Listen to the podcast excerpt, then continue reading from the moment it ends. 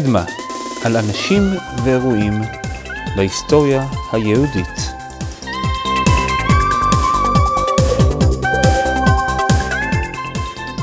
הפרק השבע עשר, הרמב"ן.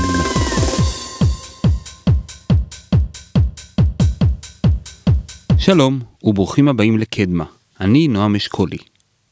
השם אה, בונסטרק ספורטה אומר לכם משהו?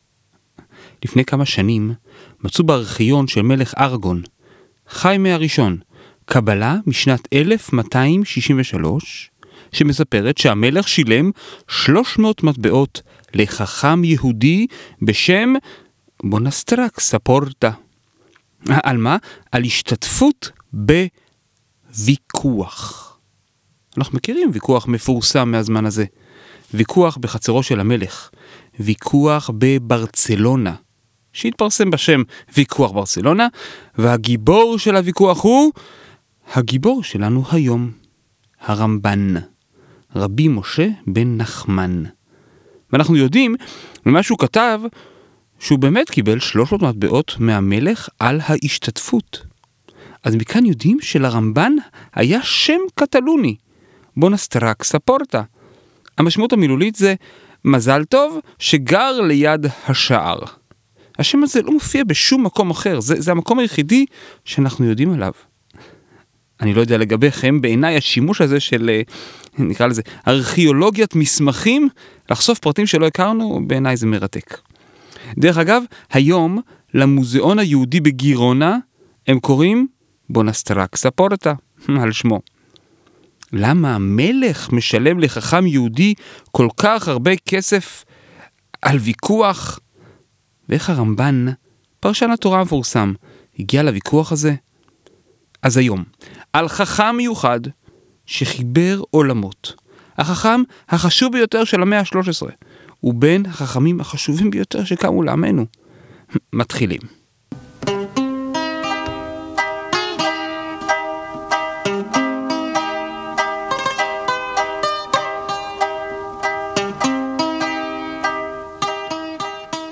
היום, במסע שלנו בין הקהילות היהודיות, ניסע לגירונה, או חירונה, או ג'ירונה, איך שתרצו. אחרי שנחתתם בשדה התעופה אל פרת, ליד ברצלונה, תעלו על הכביש לכיוון צפון, ואחרי קצת פחות משעה וחצי, תלוי בפקקים, הגעתם לעיר העתיקה גירונה. אם הייתם ממשיכים עוד שעה נסיעה מכאן צפונה, הייתם כבר בגבול עם צרפת. יהודים נמצאים בגירונה כבר מהמאה התשיעית. יש הרבה אנשים לאורך ההיסטוריה שקיבלו את הכינוי גירונדי. גם בימינו, רוב האנשים עם שם המשפחה גירון, שהגיעו מהבלקן, המקור שלהם מהעיר הזאת. וגם הרבה מההורוביץ והגורביץ', כולם בכלל במקור, במקור, לפני גירוש ספרד, מגירונה. אם תשאלו, מבין דבר מהמקום, הוא יוכל להצביע על בית אחד, לא רחוק מהשער של העיר העתיקה, ששם, לפי המסורת המקומית, גר הרמב"ן. אין להם כמובן שום הוכחה לזה. בית כמו כל הבתים העתיקים מהתקופה. אבל למה לא? היום אין כמעט יהודים בגירונה. כבר מהמאה ה-14, עוד לפני גירוש ספרד, גירונה התרוקנה מהיהודים שלה בגלל הפרעות והגזרות אבל היום אנחנו קופצים לסוף המאה ה-12. הקהילה היהודית בשיא תפארתה. הרמב"ן, רבי משה בן נחמן, נולד כנראה בסביבות 1194 בגירונה, ופעל שם רוב ימיו. משפחה חשובה, מיוחסת בקטלוניה, עם חכמים ומנהיגי קהילה לאורך הדורות. אה, הבן דוד שלו למשל הוא רבנו יונה מגירונדי, זה שחיבר את הספר המפורסם שער התשובה. מגיל צעיר הרמב"ן כבר מחבר ספרים. הוא מתכתב עם הרבנים החשובים של תקופתו. נוסף על התורה, אותה הוא למד רוב הזמן, הוא למד גם מדעים, פילוסופיה ושפות. הוא גם לומד להיות רופא. הוא גם יתפרנס מזה בהמשך. לא, לא התפרנסו מלהיות רב. הרב תרומיות והגאונות שלו הן מרשימות. אבל היו עוד אנשים כאלה גם לפניו. המיוחד ברמב"ן, שלא היה לפניו, הוא בחיבור שהוא עשה. בואו נסביר. כשדיברנו על הרמב"ם, הזכרנו שהוא לא מכיר את שיטת הלימוד ומה שלומדים באשכנז. באופן דומה, כשדיברנו על רש"י ותלמידיו באשכנז, ראינו שהם לא מכירים ולא מזכירים את ספרד. כולם יהודים, כולם לומדים את אותה תורה, התלמוד, אבל יקומים מקבילים, כמעט בלי חיבורים. והרמב"ן נמצא במקום מיוחד ובזמן מיוחד. הוא לומד בברצלונה ובגירונה מרבנים שלמדו בספרד, וגם מרבנים שלמדו באשכנז. גם את שיטת הלימוד של בעלי התוספות, שמנתחת את המקורות ומוצאת איך ליישב בין כולם, וגם הוא לומד את עולם התורה של ספרד, שפתח אופקים והתמקד איך מגיעים להכרעה. החיבור של הגישה של הרמב"ם להגיע לשורה התחתונה, מה ההלכה, לבין הפלפול של בעלי התוספות מאשכנז. ברצלונה נמצאת אומנם בספרד, אבל הקרבה שלה לפרובנס, ומשם גם לאשכנז, אפשרה את החיבור הזה. והרמב"ן היה הראשון שמיזג את כל העולמות לעולם אחד שלם. את הספר הראשון הוא כותב כשהוא בן 17. איזה ספר? זה סיפור מעניין. אחד מספרי היסוד של התקופה הוא הלכות הריף. ספר שבו רבי יצחק אלפסי, כמעט 200 שנה לפני הרמב"ן, לקח את כל התלמוד הבבלי, אסף ממנו את ההלכות הרלוונטיות, ערך את הסדר, וגם פסק הלכה. הספר הזה נהיה כל כך פופולרי, שבהרבה מקומות למדו רק אותו, ולא את התלמוד. והרמב"ן, הוא העריץ אותו, ואת העבודה שהוא עשה.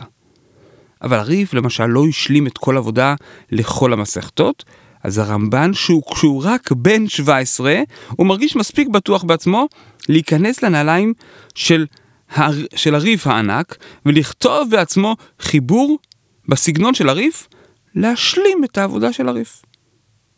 והקשר לריף לא נגמר רק בזה.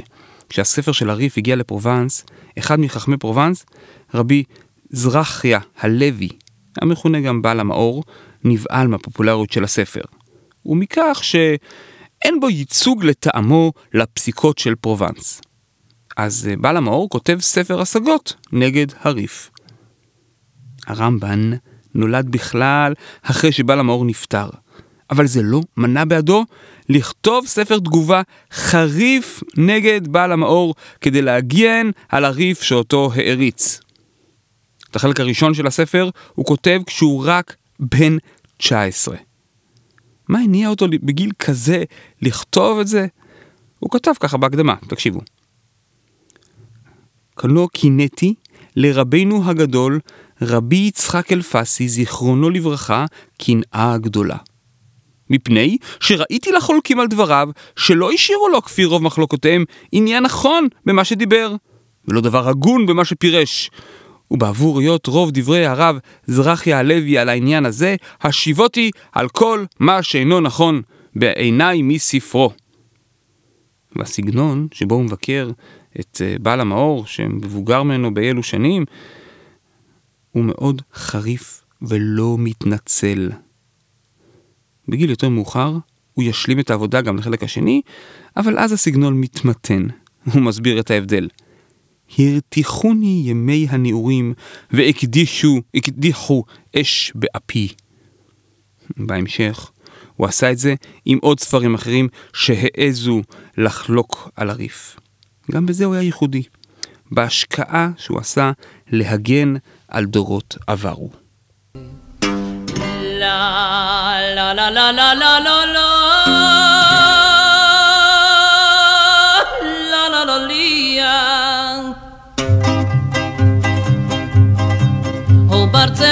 ברצלונה, מעודי לא פירקתי על כלי נגינה. אני חושב שאפשר להגיד שהרמב"ן היה איש של חיבורים. באזור של לימוד התורה וההלכה כבר הזכרנו שהוא חיבר את העולמות של אשכנז וספרד. זה, זה לא חיבור שפשוט זורקים את הכל לעגלה וזהו. זה הכל בא מתוך ביקורת וזיקוק העקרונות, כך שהתוצר נראה כאילו תמיד זה היה ככה. ואחריו, כבר היה קשה ללכת אחורה, והעקרונות שהוא ייסד הפכו להיות המובן מאליו לבאים אחריו.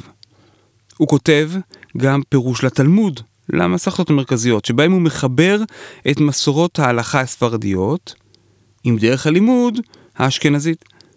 באופן קצת דומה, גם הפירוש החשוב שלו לתורה. זה לא פירוש מילולי. זה לא ספר שלומדים אותו להבין למה התכוון הפסוק. זה ספר שלומדים אותו להבין את השקפת העולם היהודית. אה, לא פחות. הרבה אנשים לאורך כל הדורות, עד ימינו, מציינים אותו כאחד מספרי ההגות והמחשבה החשובים ביותר שקמו לנו. ואת הפירוש הזה הוא עושה תוך כדי התכתבות וויכוח עם ההוגים המרכזיים שהיו לפניו. עם רש"י מאשכנז, עם אבן עזרא מספרד, ועם הרמב"ם מספרד ומצרים. כל אחד מהדמויות האלה מייצג, מייצגת עולם, מסלול של היהדות. והרמב"ן מכנס אותם, דן איתם, ומוביל לחיבור. חיבור שלא עשו לפניו. הנה קצת מהקדמה שלו לפירוש, לביאור. בשם האל הגדול, הגיבור והנורא, אתחיל לכתוב חידושים בפירוש התורה. ודעתי קצרה כנגד סתרי תורה, הצפונים בביתה, הטמונים בחדרה. אני מדלג קצת.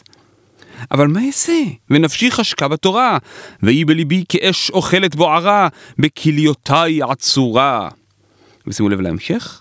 ואשים למאור פניי נרות המנורה תאורה, פירושי רבינו שלמה. מי זה רבינו שלמה? נכון, רש"י. פירושי רבנו שלמה, עטרת צבי וצפירת תפארה, מוכתר בנימוסו במקרא, במשנה ובגמרא. לא משפט הבכורה. בדבריו אהגה, באהבתם אשגה, ועמהם יהיה לנו משא ומתן, דרישה וחקירה, בפשטיו ומדרשיו, וכל אגדה בצורה. ואם רבי אברהם בן עזרא, תהיה לנו תוכחת מגולה ואהבה מסותרה. וללא ספק, התוכחה נגד אבן עזרא היא מאוד מגולה, אפילו עם ביטויים חריפים.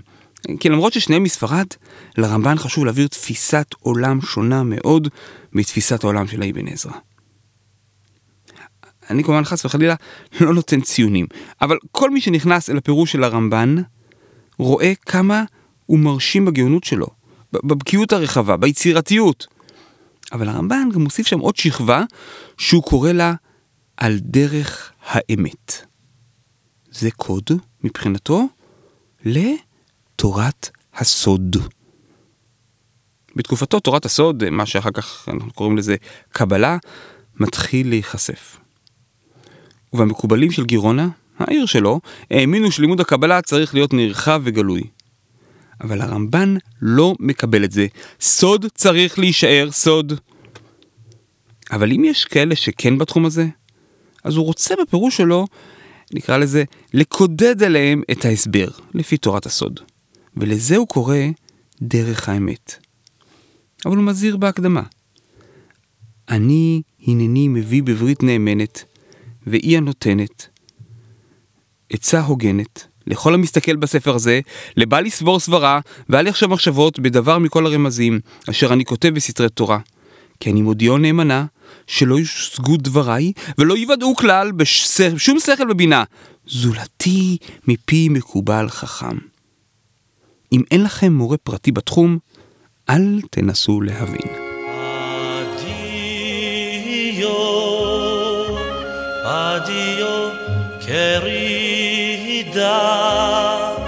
No quiero la vida, me la amargates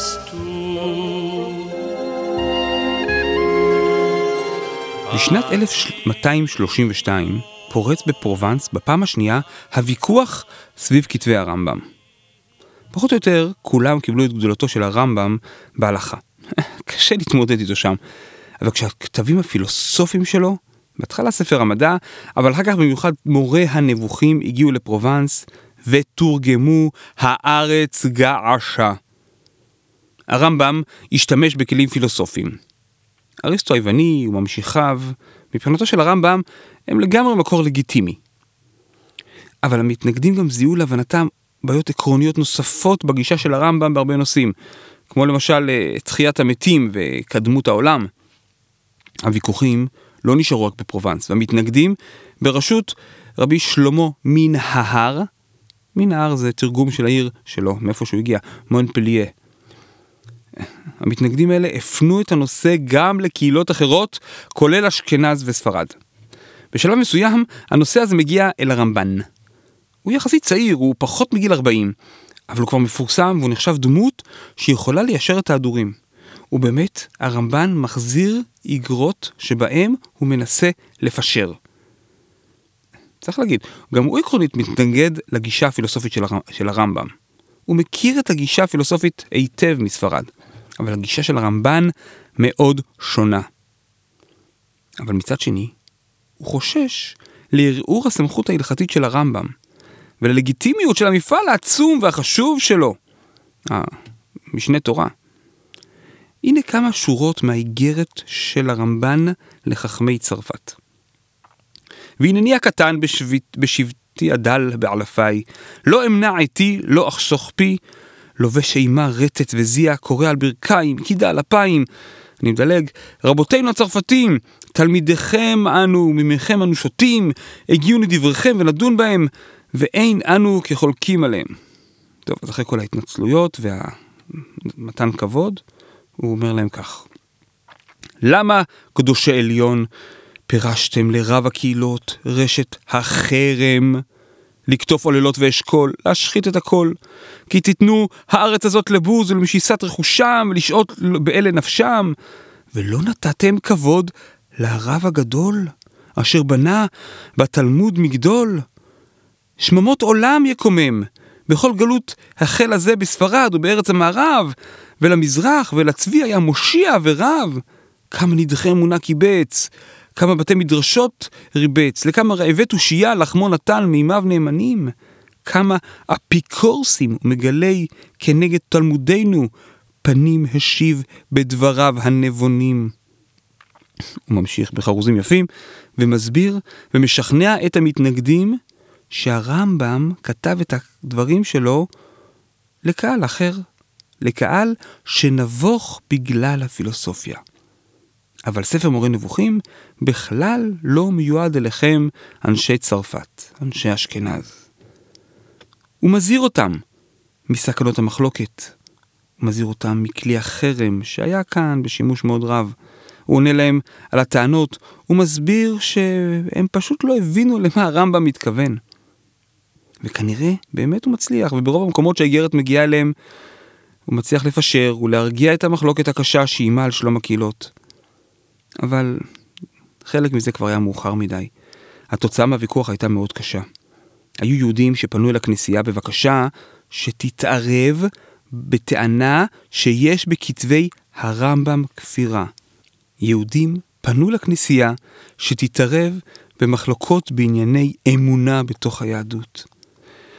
ומשם זה התגלגל עד אשר ב-1233 הכנסייה מוציאה צו ושורפים את כתבי הרמב"ם הרלוונטיים. האירוע הזה זעזע הרבה מהמעורבים, והוא גם ירד לירידה בעוצמת המחלוקת. אבל אחרי שהכנסייה ראתה שהיא יכולה להתערב בכתבים היהודיים, עשר שנים מאוחר יותר בפריז, כל התלמוד עומד למשפט, שבסופו אלפי עותקים שלו נשרפים, והתלמוד מוצא מחוץ לחוק.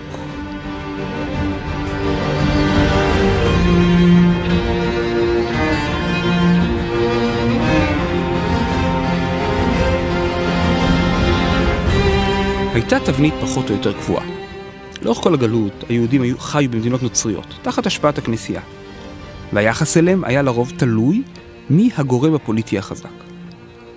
המלכים לרוב היו זקוקים ליהודים. למסחר, לכלכלה, לקשרי חוץ. אבל לעיני בכירי הכנסייה, גם אם אנחנו מרשים ליהודים לחיות בינינו, הם צריכים להיות מושפלים כדי להראות מה הדת הנכונה. וכך, אם המעמד הפוליטי של המלכים והאצילים יותר גבוה, גם היהודים זוכים לחיים יותר סבירים. אבל אם הכנסייה משפיעה יותר, אז המצב של היהודים בהתאם. אני מודה, זה תיאור פשטני, הוא לא תמיד נכון, אבל הוא נותן לנו כיוון. בשנת 1263, המלך של אראגון הוא יעקב הראשון. כלומר, ככה יהודים קראו לו. הספרדים קראו לו חיימה. באנגלית בכלל זה ג'יימס. הכל אותו דבר. איך זה? בלטינית כתבו י' כמו J, ולכן הגיע ג'רוזלם, כן? אבל בספרדית קוראים J בתור חטא. אז מכאן השינוי המעניין. בכל אופן, חיימה הראשון הזה היה מלך שנחשב באופן יחסי מלך חיובי ליהודים. הוא גם חיבב את הרמב"ן. הוא אפילו השתמש בו בתור יועץ. אבל זה לא סתר את העובדה שהוא היה נוצרי הדוק. הוא מושפע מראשי הכנסייה. וכך יצא שהוא הסכים להצעתם לעשות ויכוח בינם לבין נציג יהודים. מי שיזם את הוויכוח היה מומר בשם פבלו קריסטיאני. היה מי שטען שהוא היה תלמיד לשעבר של הרמב"ן, זו טענה לא מספיק מבוססת, אבל איך נגיד, לא בלתי אפשרית. אבל הרעיון של פבלו קריסטיאני היה מקורי. כש-20 שנה קודם בפריז היה את המשפט נגד התלמוד, שהזכרנו, הטענה של הכנסייה שם, גם על ידי מומר, שם קראו לו ניקולס דנין, שאפשר להוכיח מהתנ"ך שישו משיח, אבל התלמוד מלא טענות שקריות, ובגלל התלמוד היהודים לא מכירים את האמת, ולכן התוצאה הייתה שריפה של התלמוד. פאולו קריסטיאני הזה, בספרד, בברצלונה, בא עם גישה אחרת. לטענתו, הוא יכול להוכיח שחכמי התלמוד בעצמם הודו בישו, אבל לא היה להם נעים להודות בזה. אז הם החביאו את זה בהרבה מקומות בתוך התלמוד. הוא מצטט לצורך כך חלקי מדרשים שדנים על בית דוד, מדרשים מתי נולד המשיח, ואיפה המשיח נמצא עכשיו. הוא הסתובב עם התזה הזאת שלו בקרב קהילות יהודיות בפרובנס בספרד, אבל הוא לא הצליח לשכנע אף אחד.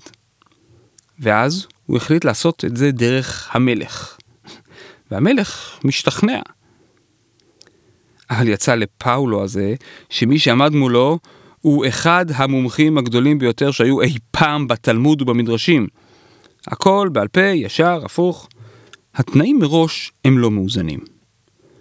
לרמב"ן אסור לשאול או לתקוף, אלא רק לענות. הוא לבד, ומולו כל צמרת הכנסייה.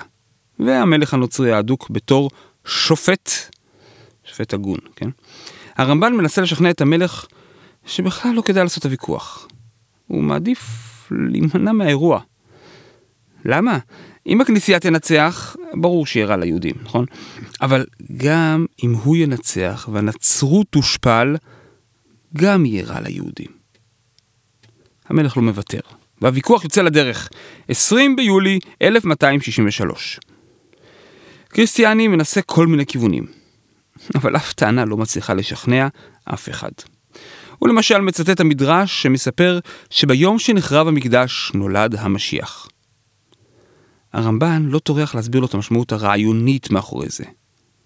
אלא במקום זה עונה לו במפתיע, אני מצטט, באמת שאיני מאמין שנולד המשיח ביום החורבן. עכשיו תקשיבו, ההגדה הזאת או שאינה אמת, או שיש לה פירוש אחר מסתרי החכמים. אבל אקבל אותה כפשטה כאשר אמרת. כי ראיה היא לי.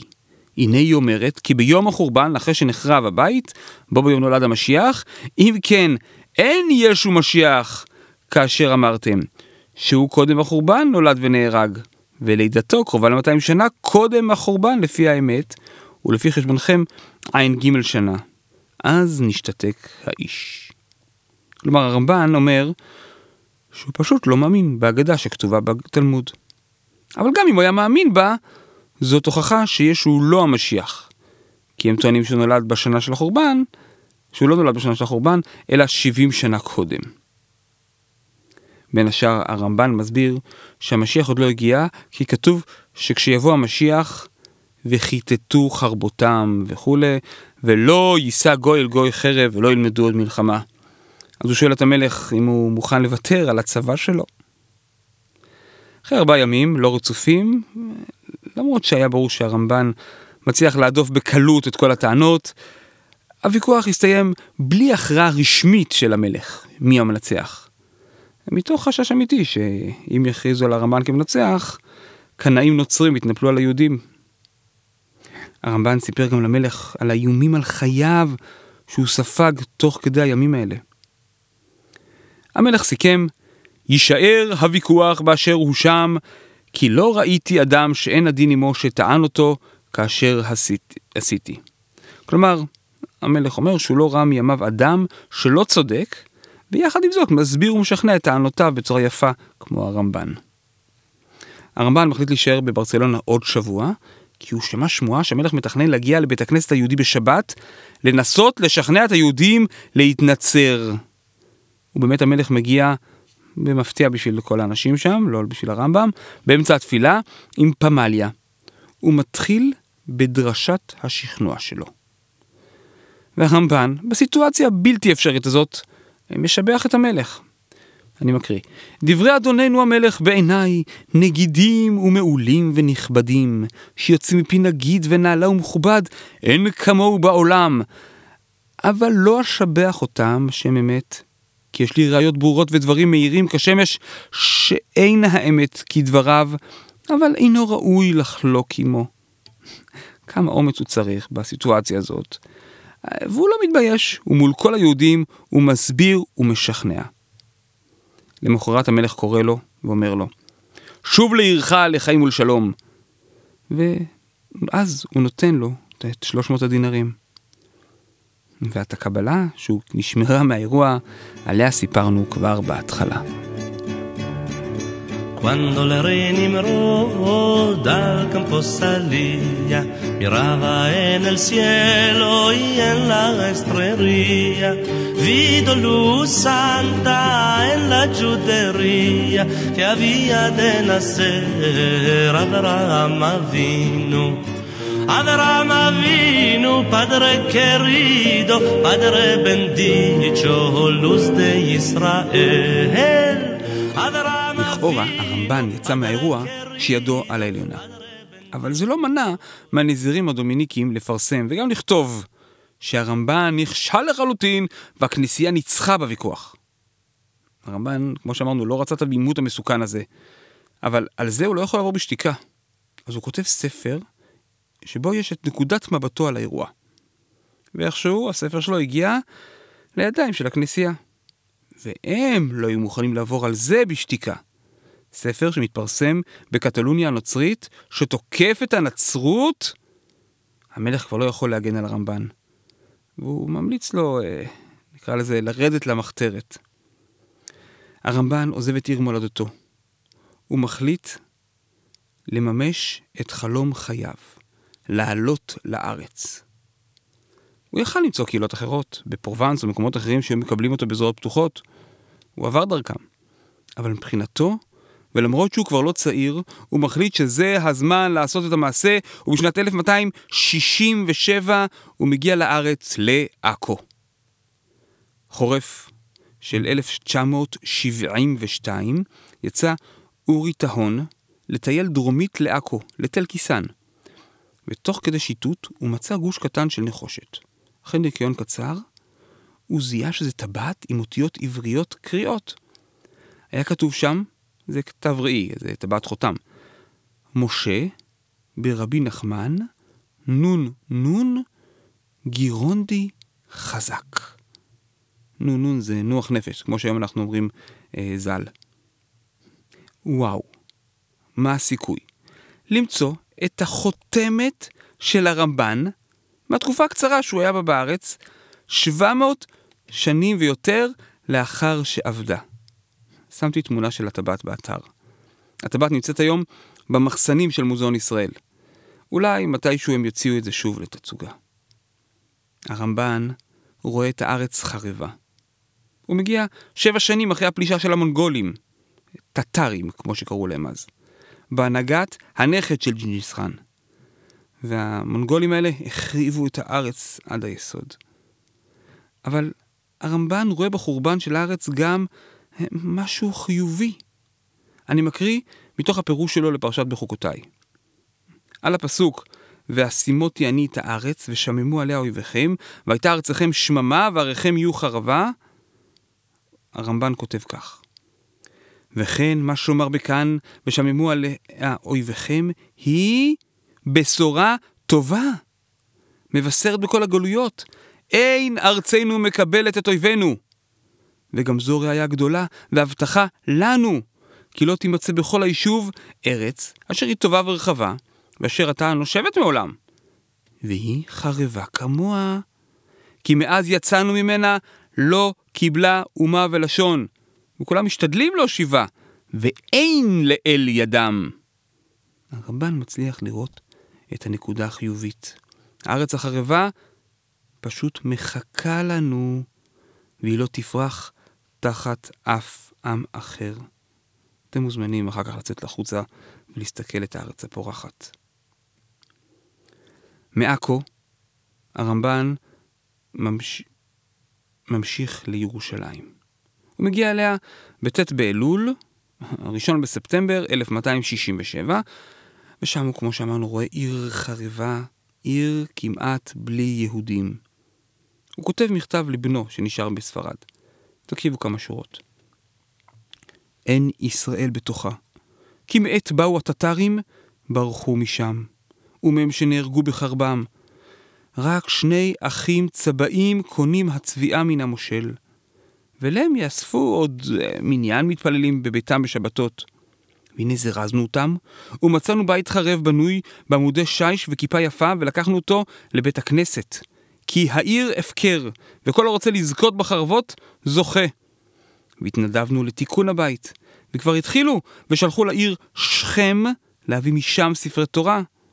כי רבים באים לירושלים תדיר, אנשים ונשים מדמשק וצובה, וכל גילות הארץ לראות בית המקדש ולבכות עליו. ומי שזיכנו לראות בירושלים בחורבנה, הוא יזכנו לראות בניינה ותיקונה. הרמב"ן מייסד מחדש את היישוב היהודי בירושלים. ומאז יש יישוב יהודי רציף בעיר, עד ימינו. יש ברוב היהודי בירושלים בית כנסת שנקרא הרמב"ן. הוא מאוד עתיק, אבל זה לא הבית כנסת שהרמב"ן ייסד מחדש. יותר סביר שזה היה באזור הר ציון. שם הייתה אז השכונה של יהודים. אז לא הייתה החומה מסביב לעיר שהפרידה את הר ציון. דרך אגב, החומה שאנחנו מכירים נבנתה רק 300 שנים אחרי זה. שמע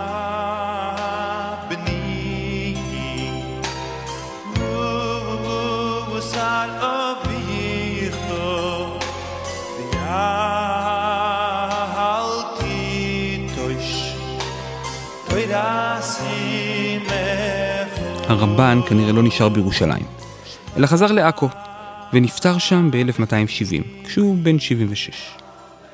איפה הוא קבור? לא ברור. הוא כתב במכתב לבן שלו, שנשאר בספרד, שהוא מתכנן להכין לעצמו קבר בחברון. אז היום ליד המערת המכפלה יש שלט שכתוב בו כאן אולי קבור הרמב"ן. יש שהעידו שהוא קבור בחיפה למרגלות הכרמל, יש שאמרו שהוא קבור בכפר יאסיף ליד עכו, ויש גם עדויות שהוא קבור בירושלים. אולי במערה שבה קבור רבי עובדיה מברטנורה, בנחל קדרון, ואולי במערת הרמב"ן, יש כזאת בירושלים, ליד קבר שמעון הצדיק. אז איפה הוא קבור? אנחנו לא יודעים. אבל זה כנראה פחות חשוב. כי בשביל כל מי שפותח חומש ולומד את מה שהרמב"ן כתב, ולמרות שעברו כמעט 800 שנה, הרמב"ן לגמרי חי. נמצא עם מי שלומד אותו. מלמד אותו ומחבר לו עולמות. ועד כאן להפעם. עוד פרטים, מקורות ואיורים תוכלו למצוא באתר הבית של הפודקאסט www.kedma.xyz ויש גם דף בפייסבוק, ויש ערוץ בטלגרם להערות והצעות. מומלץ לשמוע דרך כל יישומון הסכתים, פודקאסטים, או בספוטיפיי. תודה שהאזנתם, מקווה שנהניתם. נשתמע בפרק הבא של קדמה.